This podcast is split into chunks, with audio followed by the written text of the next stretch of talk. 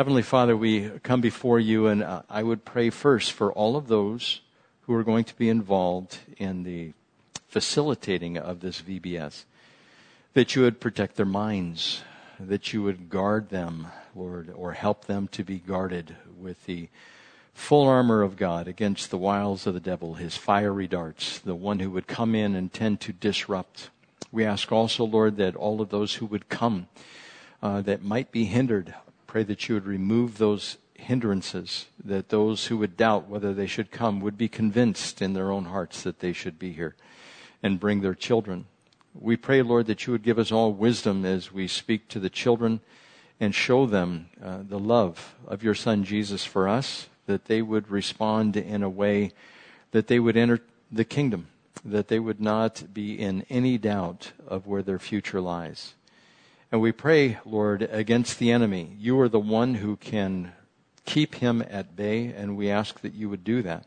And we pray that there would be a spirit of unity, that there would be no murmuring or complaining about anything as your word says in Philippians 2:14 we are not to argue or complain about anything so lord we ask for your hand on this and father all the kids that are going to come, we pray that you would work in their hearts even now, that it wouldn't be something that would be put off, but they would call out to you in their little ways that they have, that they would understand you exist and that you love them. And Father, may we be an example of that love. And Father, bless your word as it goes forth this morning. May we gain insight and wisdom through its pages. In Jesus' name. Amen. A uh, little bit before I get into the message here. If you called up an electrician and that electrician came over to your house and you needed him to install a receptacle, a lamp, and an outdoor light up on the eave, and he showed up on a motor scooter, had no ladder, no tools, and just a smile would you say, Are you the electrician? You would probably say, I don't think you're capable of working on my house. Do you even have a tester with you? no, this is a test to get over here. but, but no electrical tester? I mean, there's going to be a problem, right? So if somebody's walking around and they say, well, I'm a Christian. Well, you know, an electrician needs to have, a lot of times they'll use a five gallon bucket. And on that bucket, they have this little drapery thing made of canvas, not drapery, but canvas thing that's in there, and it has a screwdriver and it has a tester and it has dikes and it has needle nose pliers and it probably has a little place for a bottle of water or soda and he is all set and he's got his glasses on so he can read the panel and what particular um, breaker goes to which receptacle. He would do all of that, right? And you would say, ah, he is an electrician. He's ready to go. And he probably even shows you his ID and says, I'm a contractor. I have a, a C license over here. And he gives you the number and he's bonded and insured. He is an electrician. If somebody is a Christian and they show up at your house and you say, you know, I, I wanted to talk to somebody about God and you show up and they say, what would you like to know? And you say, well, you know, I don't even know if I'm saved. How do I get saved? And if you can't give them a verse, how to get saved? Are you kind of like that electrician? For instance, you should be able to say something like Romans 10, 9, and 10. Well, you know, if you confess with your mouth Jesus is Lord and believe in your heart that God raised him from the dead, you will be saved. For it is with your heart that you believe and are justified, and with your mouth that you confess and are saved. Or you could also go to Acts chapter 16, verse 30 and 31. You know, the Philippian jailer, he thought he was going to have to kill himself because there was an earthquake. The rooms opened up and he thought no one was going to be left. And they called out to him and said, no, don't kill yourself. And he ran in there, sir, said, sirs, what must I do to be saved? And he said, believe on the Lord Jesus Christ and you and your household will be saved. And so these verses you want to be able to give to them. Like, how do I get saved?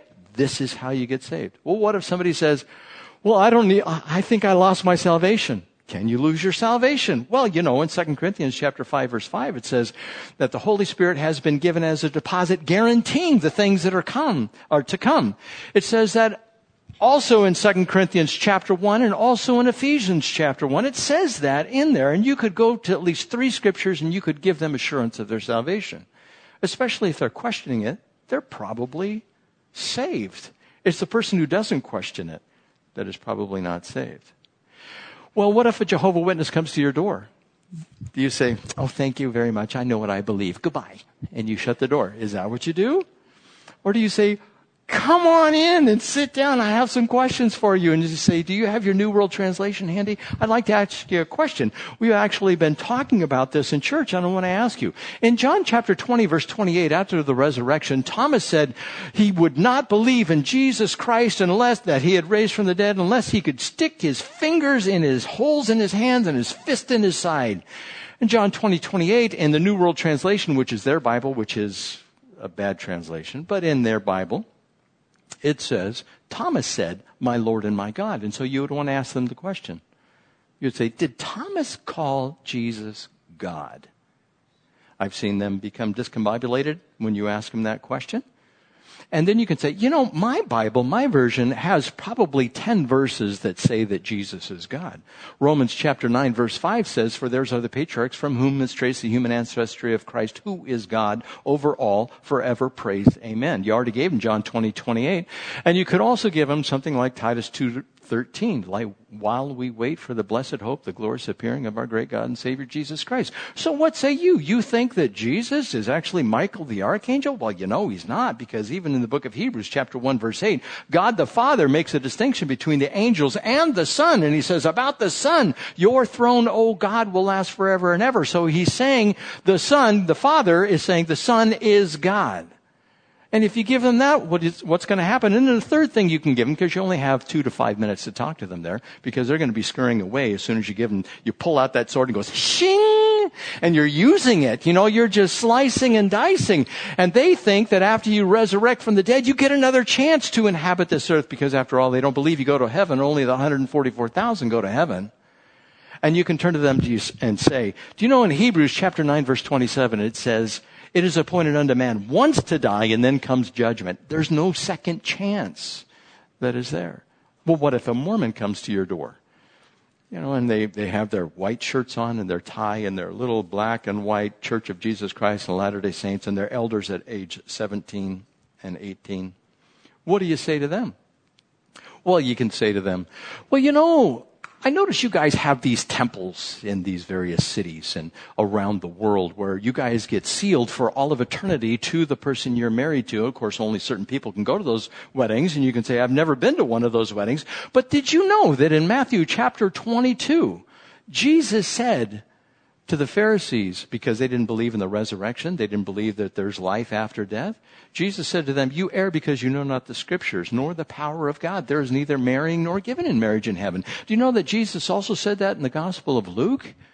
Do you know that Jesus said it twice, recorded by two different people, and yet you get sealed in this temple for all of eternity to be married? To somebody here on earth, and maybe you might have several spouses. You know that would be adultery according to Ephesians chapter 5 because we are the bride of Christ. We're married to Christ. How can you say you're going to be married to somebody else up there? And they might say, well, you know, we don't really think that that particular passage is really valid, and we choose our own scriptures now, the Book of Mormon, the Pearl of Great Price, and the Doctrines and Covenants, even though we have the King James Version, all of that in our quad that we carry around. And so they might say, oh, well, you can go into the patriarchal blessing. I don't want to go too far in that, but it also works with Hebrews chapter 9 verse 27 because they think you also get another chance when you get resurrected. And you'd say, did you know, Mr. Mormon elder, that you don't get a second chance that is appointed unto man once to die and then comes judgment? Have you read Hebrews chapter 9 verse 25? Have you gone through it and actually examined it no matter what anybody else says? This is the word of God. Have you checked it out? Well, what about the problem of evil? Somebody comes to you and says, You know, I will not believe in God because there's so much evil. And you can say, I perceive that you are very perceptive because you know something that is called evil. How do you know if something is evil? Well, obviously, you m- must know that something is good if there's something as good, there's a moral law that exists out there. And of course, moral laws just don't spontaneously generate. So when you say that there is evil, you are affirming that there is a moral law. And if there is a law, there is a lawgiver. Therefore, God exists. And so what was your objection to the existence of God because there is evil? How do you know that a line is crooked unless you know a line is straight? And remember the syllogisms that I've given you before? The first one is, well, they could object and say, God created everything, right? And you can say, yes, I affirm that God created everything. And then they could say that evil is a thing. Therefore, God created evil and God is not good or he's not powerful, something like that. And you say, oh, contraire. That's the wrong syllogism to use. The right syllogism is, God created all things. We agree on that. And they say, yes, we agree on that. Evil is not a thing. What do you mean evil is not a thing? God did not create evil because evil is not a thing. A thing like evil if you want to call it a thing, just in conversation, is like rot in a tree. Take away the tree. Do you have rot? There's no rot. There's rot come walking in. Hey, rot, have a seat. Something like that. Or what about rust on an automobile? If you don't have an automobile, do you have rust? No. What about wound on an arm? You have to have the arm to have the wound. That's what evil is like. Evil is what is known as a, and you can look up the word, a privation. It's something that just goes away. It's something that causes decay. It's a lack. And so if you get those things down, you are a Christian. You are one that can answer the difficult questions that somebody may have. And if you're a Christian and you can say, I know the Ten Commandments. And what is the first one? You shall have no other gods before me. What's the second one? You shall not make any graven image. You shall not take God's name in vain. You shall remember the Sabbath day and keep it holy. You shall honor your mother and father. You shall not commit murder. You shall not commit adultery or adultery and murder. You shall not steal. You shall not lie. You shall not covet those types of things. If somebody were to convict you in a court of law, they would put you on the stand and the stand would be over here and the judge would say, sustained over there. And then the prosecuting attorney stands up and says, sir, do you know the Ten Commandments? You can say, I most certainly do. And you can run those off. Well, if you don't know the Ten Commandments, what if you're completely in the void. Well, I can't say that that person's a Christian. They don't even know the Ten Commandments in there. What about the books of the Bible? Do you know where to turn in the Bible? I've talked to the guys on Thursday about all of this stuff. And I said, I don't care if you have to have the Pharisee tabs in your Bible. Go ahead. Put those things in there and look where you need to turn in the Bible. If I say you need to turn to Joel, you're not turning to Jude. You know kind of where that is. That's on the left hand side of the Bible, more towards the center. You know, there's Hosea, Joel, Amos, Obadiah, Jonah, Micah, Nahum, Habakkuk, Zephaniah, Haggai, Zechariah, and Malachi. And you can go to all of those minor prophets right there in the end of the Old Testament. You can say, yes, that's where I'm supposed to go. If you can do all of that, people are going to say, yeah, I'm one of those Christians. And you go to church on Sunday and you think, I'm not missing that or home fellowship. Why would I do that? I am a Christian. I am a CH. I am a C-H-R-A-S-T-I-N. You know, something like that. That's the type of witness we need to be. If we never endeavor to do any of that, it's like the electrician. I don't need a bucket. I don't need a tester. I, I use my tongue on the battery. That's how I know if it's good. You know, something like that. You can do that, but nobody's going to think you're qualified as an electrician. Are you qualified as a believer? Are you studying to show yourself approved? Are you becoming that disciple? That's Jesus' desire for us. That people would look at us and say, yeah, they're a believer.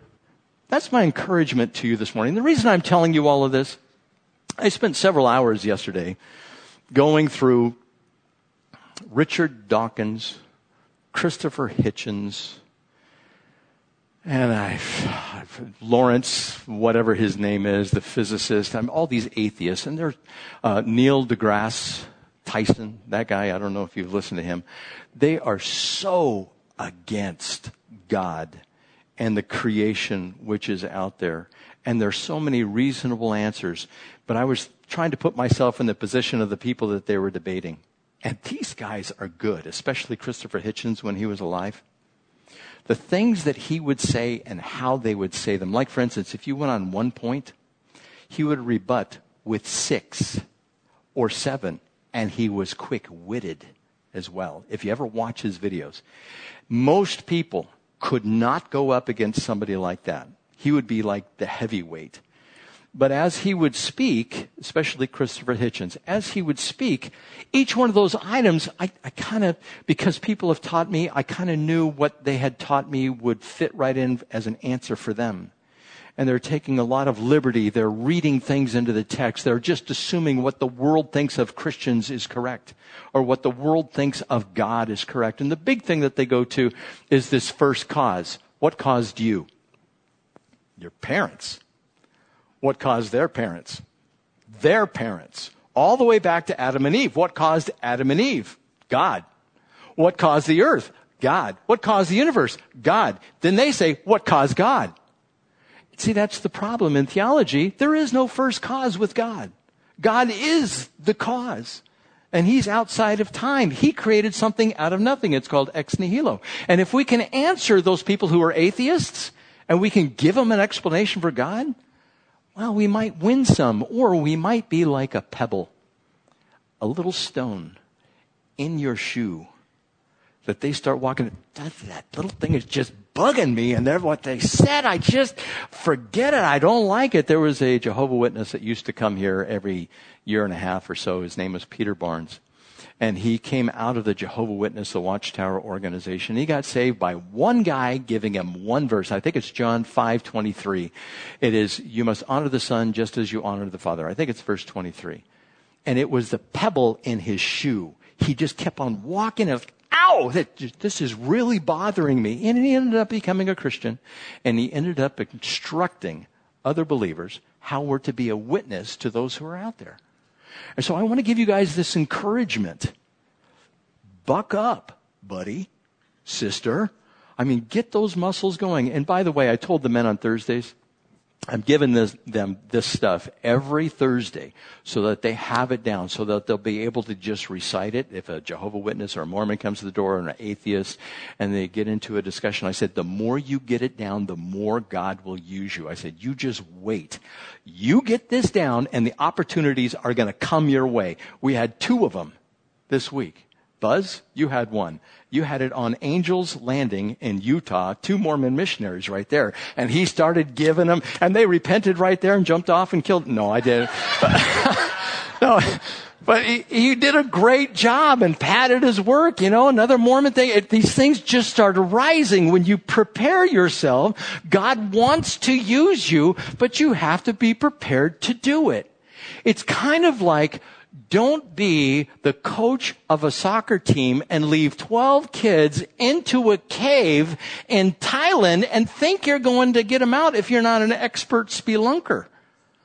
And that, if you don't, haven't been watching the news, you have no idea what I'm talking about. By the way, four of those kids have come out, uh, and there's several more to come out, and one man has died. He ran out of air going back and forth, and he was the equivalent of a uh, SEAL. And so it, that's our job.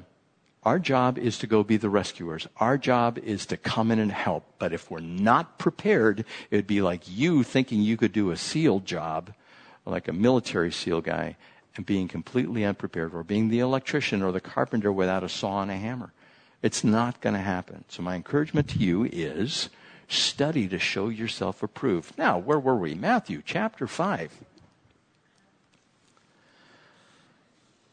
We just finished up reconciliation and forgiveness. And in the context of reconciliation, I'm going to pick it up in verse 23. It says, Therefore, if you are offering your gift at the altar and there remember that your brother has something against you, leave your gift there in front of the altar. First go and be reconciled to your brother, then come and offer your gift. And so in context here of reconciliation, it's going to your brother, somebody who is a believer. But there is a case, the next verse where it's an adversary, probably not a believer. Settle matters quickly with your adversary who is taking you to court. Do it while you are still with him on the way, or he may hand you over to the judge, and the judge may hand you over to the officer, and you may be thrown into prison. I tell you the truth, you will not get out until you have paid the last penny. And so right before that, he says, be reconciled to your brother, and also be reconciled before you go to court with your adversary, the one who is against you, the one who opposes you. It's kind of like the antichrist who opposes Christ. You're going to have an adversary who will oppose you. And if the person is suing you, if they're dissatisfied with you, and by the way, this is a litigious society like no other. People who are unscrupulous attorneys, they would do things like in El Cajon, they would hire the homeless and they'd say, go into this particular store or whatever and use their bathroom or ask to use their bathroom. And if the owner said, okay, you can use the bathroom and they went in there and it was not ADA approved, the attorney would bring suit with the homeless pe- person to sue the proprietor of the store and get money from him, then they would have to change the bathroom to ADA standards because they let somebody use it. And that's why a lot of times they'll put up a sign, no public bathrooms, because it's not ADA approved. You know, it's the ambulance chasers, things like that, the adversaries who are out there. And like I said, a lot of unscrupulous people. People who want to sue just to get advantage. Most businesses out there, a business that Patty used to work for, all the, uh, the president did there was handle lawsuits. And it was a window company. That's all he did lawsuits that would come through. I mean, what happened? The handle broke and I bent a nail and I need $25,000. You know, stuff like that. I know somebody who operates in a McDonald's and their section they have about 800 people. Every single day there's somebody who comes through that wants to sue over hot coffee and they want thousands of dollars or they want to sue because they slipped. There's a church up in Idaho that I know this, one of the secretaries that is up there, that, you know, Idaho, you know what it does up in Idaho in the winter? It snows. You get ice in the parking lot. You do all you can to clear the ice out. If you live up in Idaho, you think you're going to have a chance to slip? Well, they come to the church and they slip on some ice that's out in the parking lot and they want to sue. Oh, I need at least a million dollars because I fell in the parking lot. He's like, are we supposed to be doing stuff like that? And so our adversaries settle that stuff before you go to court. Now, some people won't. Some people will not settle with you before you go because they want to rake you over the coals and take everything that you have, everything that you possess. But God says in this passage, avoid court if at all possible. Settle on the way. Meet with them before. And I've had the opportunity to do this in my business and I followed this counsel and I met with the people and they were way behind. They were thousands of dollars behind and it was a, a 501c3 and you know, I met with them and I just said, look, I just wanted to meet with you before you, you did this because chances are if I take you to court, you're going to have to hire an attorney. It's probably going to make you go bankrupt and it's going to ruin things for a lot of people. And I, I said, I don't want that. I just want to get paid. Would you just please pay me? And so we met at a Starbucks and they were just irate that I would meet with them. And I said, look, I tried to meet with you to get this settled. If you don't want to pay me now, I'll see you in court and they ended up paying me. And it was good that we didn't go to court, you know, and they said, well, can we pay you? No, they didn't say that. They said, we will pay you this much over this one. Okay, all right, okay. It's good, it's fine. And no interest either. And we're only going to pay you this much. We're going to take some $20 off. Okay, it's fine. Do that. It's so much easier to deal with that than to go before a judge. And so for our own purposes, no matter who it is, Meet with them first and do not go to court if you can all avoid it. You never know if you're going to win or if it's going to turn out for your favor or for their favor. So, uh, going on, with this particular subject, it says specifically that as believers, we are not to sue or take to court another believer. Now, this gets into a real gray area. Somebody might say, well, what if it's a woman who is divorced by her husband and she has three kids and she needs child support and he refuses to pay? What about that? I'll get to that in a minute. This part here, 1 Corinthians chapter 6 verse 1, the Corinthian church was just a blow it church. They loved God. No question, they loved God. But they were just, they were like a room full of 60 boys that were six to nine years old and only three supervisors. Could you imagine such a room? This is what the Corinthian church was like. There were factions. They were suing each other.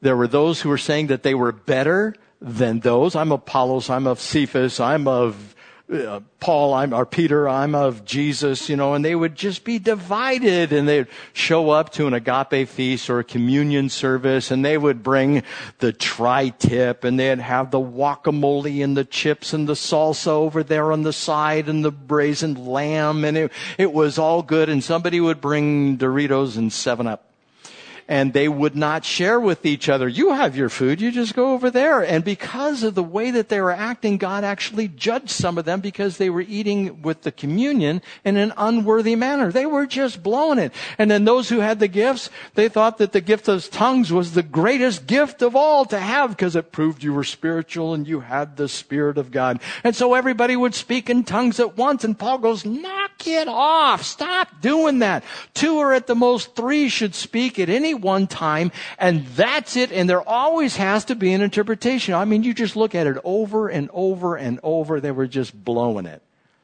But they did love God, and they were taking each other to court.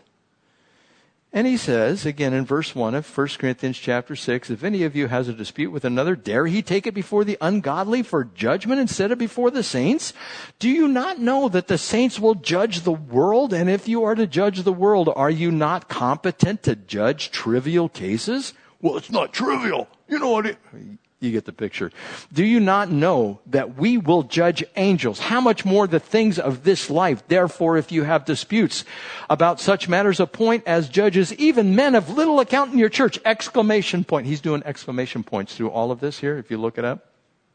He says, I say this to shame you is it possible that there is nobody among you wise enough to judge a dispute between believers? But instead one brother goes to the law against another and this in front of unbelievers! Exclamation point. I mean, Paul is pulling his hair out at this point. He's pacing back and forth as he's either dictating this or writing it himself. It says, the very fact that you have lawsuits among you means you have been completely defeated already. Why not rather be wronged? Why not rather be cheated? Instead, you yourselves cheat and do wrong and you do this to your brothers. So two people in a church or several people in churches, this particular church in Corinth, they were suing each other. They were upset at each other. Let's go to court. All right, I'll see you in court. I got my attorney. You got you. Let's meet. Yeah. Um, and they're all set for the duel. And they go in there and Paul is metaphorically screaming at them. And he's saying, you guys, is there not somebody there who can judge these trivial human matters? You're going to be judging angels you should be able to judge this matter. And he goes on to say, isn't it better to be wronged? Now, what if the person owes you $10,000 and they're not going to pay it? What do you think God's will would be in that? And some would say, well, he wants me to be a good steward over what I have. And if this person will not agree to meet somebody in the church, what am I supposed to do? After all, I have these bills as well.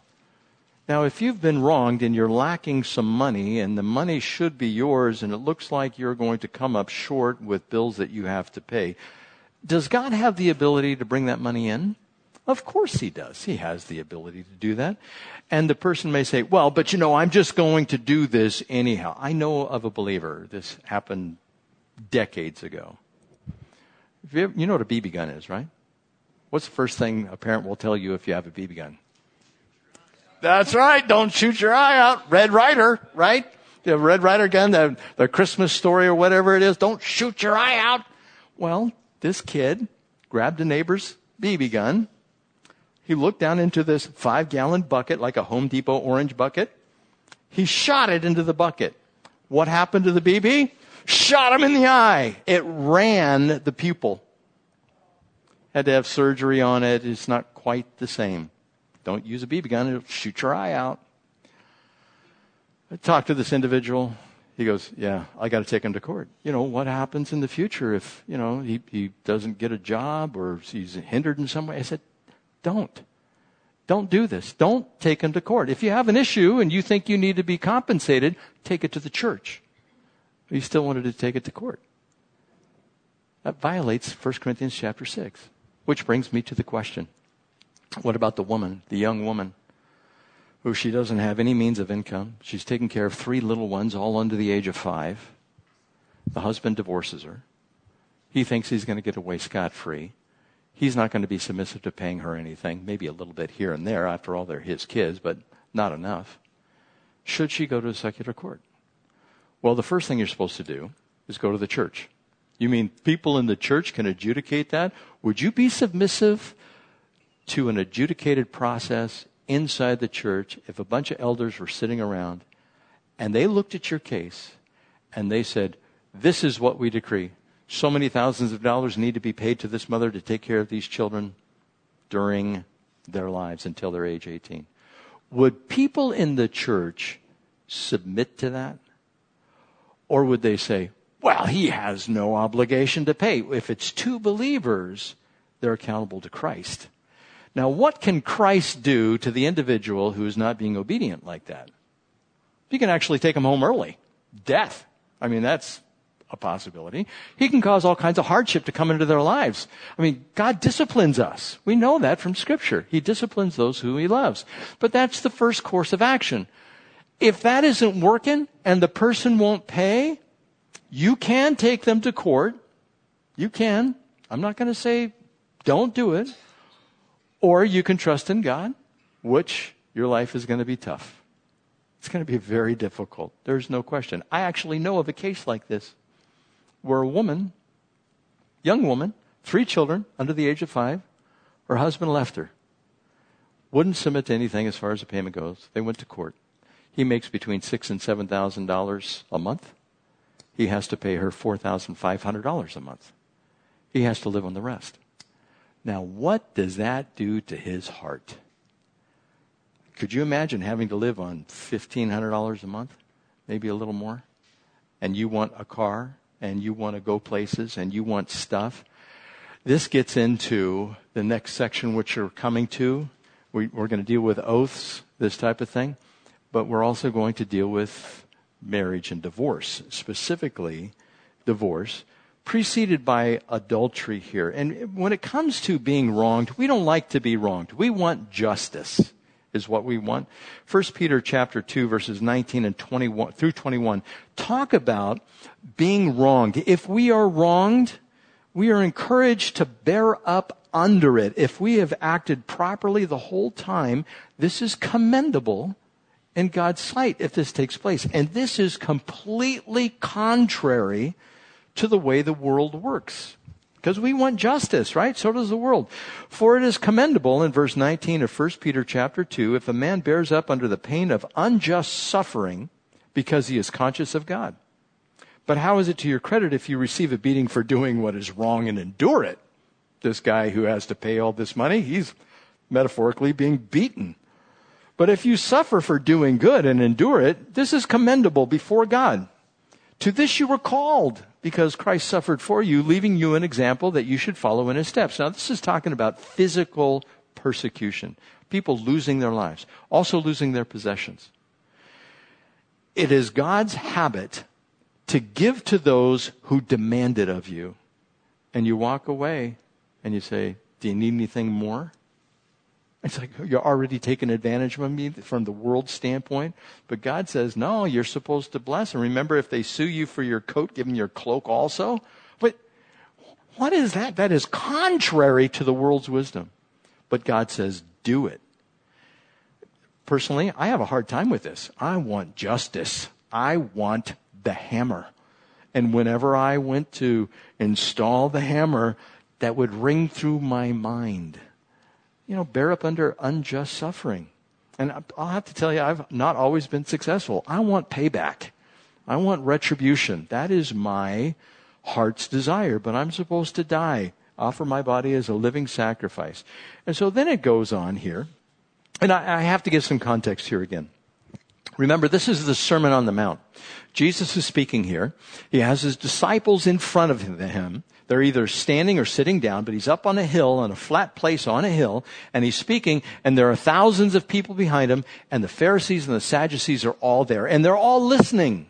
They're chiming in to what Jesus has to say. He goes on in verse 27 of Matthew chapter 5, you have heard it was said, do not commit adultery.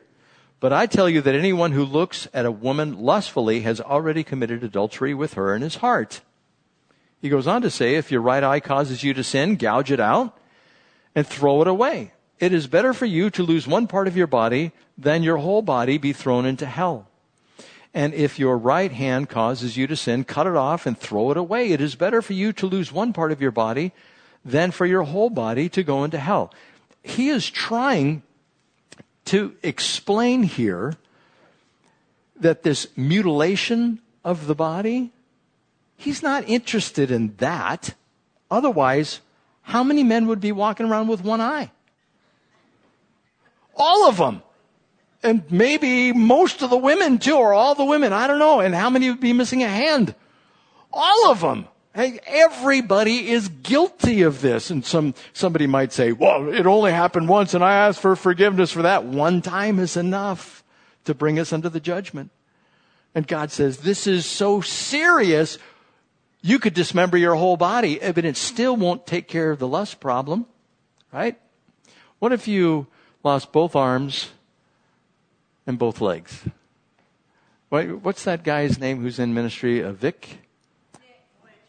Vujicic. Nick Vujicic. He still has a mind and he has two eyes.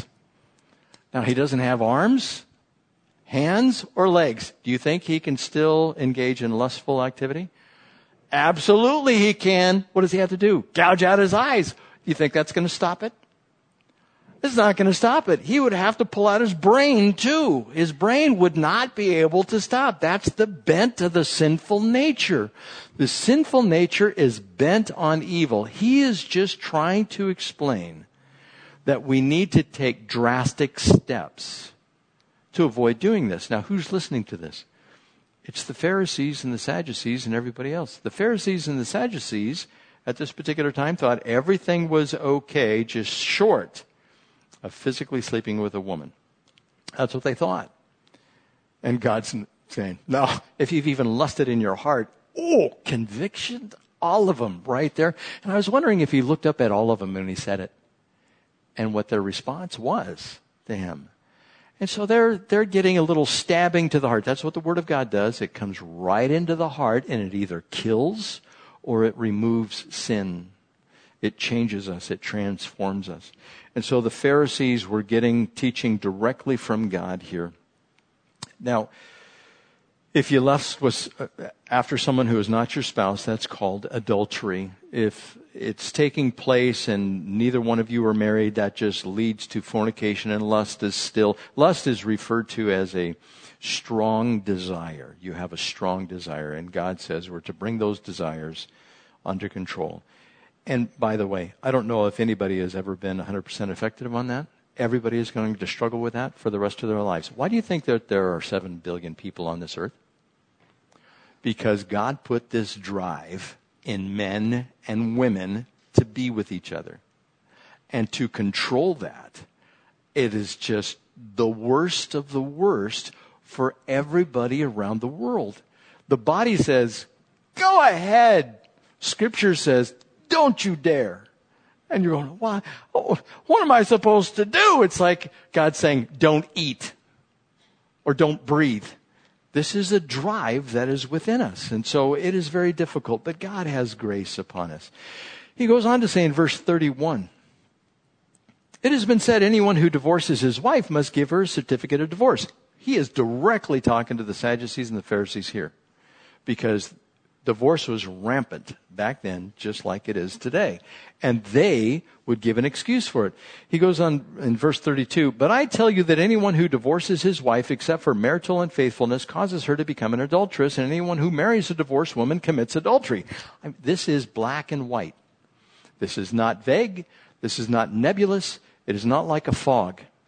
If somebody divorces and they remarry, it is called adultery and we are guilty of breaking one of the Ten Commandments.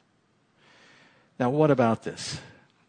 What about divorce? And by the way, when it talks about divorce here, in context, it was for being able to marry somebody else. It wasn't just divorce and that's it, you're single for the rest of your life. It was for being able to marry somebody else, somebody who's a little more pleasing, somebody who didn't burn the toast or fry the eggs too hard, that type of thing. You could say, hey, that's, and that's just the men who are cooking. But the, this, this idea of you just get a new model, you upgrade, so to speak. I, I've actually had a Christian woman say that to me. I've upgraded. you have upgraded. There is no upgrade. If you have iOS 10, it's iOS 10 for life. You, you don't upgrade. It's kind of like the, um, not the iPhone, but the Samsung. You know, the Samsung doesn't give upgrades. You have to buy a new phone to get the new upgrade because there are so many vendors that are involved in getting the applications upgraded on this. But the iPhone is just like four times a year. Let's get an upgrade to this thing. And then it does something and you lose something on there and you get all frustrated and you go to the iStore and they, they say, oh, it's just a new upgrade. Yeah, they took that out. No, I don't want that. You get the picture, right? That same thing happens in marriage. If you get upgrades four times a year, you go into the store. I wasn't counting on this. I didn't know this was going on. You complain. And I'm going to get on with this. And so this, this idea that the Pharisees and the Sadducees, it was in Deuteronomy chapter 24 that Moses permitted them a writ of divorcement if there was something going on where they weren't satisfied with their marriage. And there were two camps during the time of Jesus, one of Hillel and one of Shammai. Hillel said, you can divorce her for anything. Anything at all. If you find her displeasing, that's it. If her hair got cut and you didn't want it cut, that's it. Whatever it was, she didn't go to the store and get the right things at Albertsons and she came home and you wanted lemon chicken and it wasn't barbecue chicken and she blew, that's it. I'm done with it. You could do it for whatever reason you wanted to include. Reasons given for divorce. I have 24 right here. I've simply been enduring the relationship. Adultery or infidelity. It's not a loving relationship. She doesn't fulfill his needs. He isn't providing. I had to do this for myself. I never was really in love with him or her. He is mean and mentally cruel. He's an alcoholic. He abuses drugs. He's lazy. She's let herself go. She is always nagging. By the way, the nagging one, I saw this little cartoon. This guy has hung himself in front of the mantle in their home, elderly couple, and he's hanging there with a note on him. And on the note, it said something like, well, the woman came up and she had her glasses on and she's looking at the note like this. And she said, a little caption, You spelled critical spirit wrong. Always nagging. I mean, that's just it right there. She's a terrible mother. He's a terrible father. There's a lack of commitment. There's constant arguing. We married too young. Unreal, unrealistic expectation. The marriage is unequal, too much responsibility on one spouse and not the other. We were not prepared. We're growing apart. Lack of communication, incompatibility, incompatibility irreconcilable differences. You may have 24 more. Now, I, I'm speaking kind of lightly about this, but this is serious stuff you know, in order to make serious stuff sometimes palatable, you have to throw in a little bit of humor because, I mean, everything else can just be in the doldrums. There's no movement. You come under condemnation like I've made this mistake and how am I supposed to correct it? And I don't want to correct it because it was so terrible. I get all of that. And next week, we're going to go through the rest of scriptures that deal with this. Divorce, adultery, and remarriage have affected all of us. There is not one person in here who it, has not affected in some way. Either you have gone through a divorce, you're going to go through a divorce, or you've committed adultery, or all of these things apply to us. And it is very, very serious in the eyes of God. And God has some wisdom here on how we're supposed to deal with this, how we're supposed to view it from His standpoint. But if you're struggling with that, I, I need to let everyone know up front. Our God is a God of grace. He does judge sin, and there is reward that will be lost, but God is a God of mercy. Sometimes He chooses not to repay us according to our sins. It's all in His prerogative. We just need to be submissive to Him at every opportunity whenever we can. And it's hard. And I have to remind you of Romans chapter 8, verse 1. There is therefore now no condemnation for those who are in Christ Jesus. We live in a fallen world.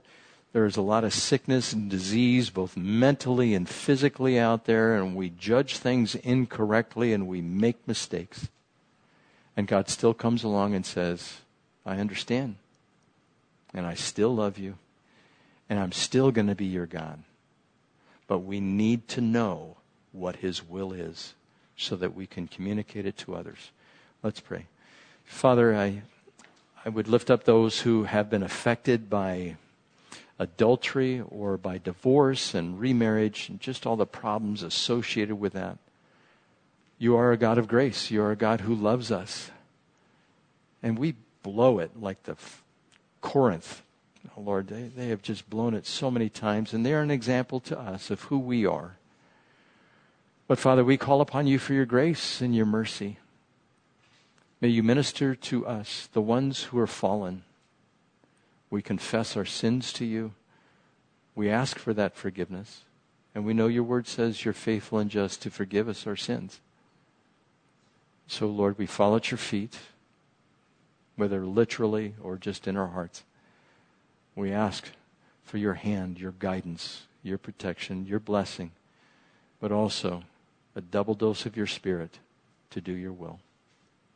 In Jesus' name, amen.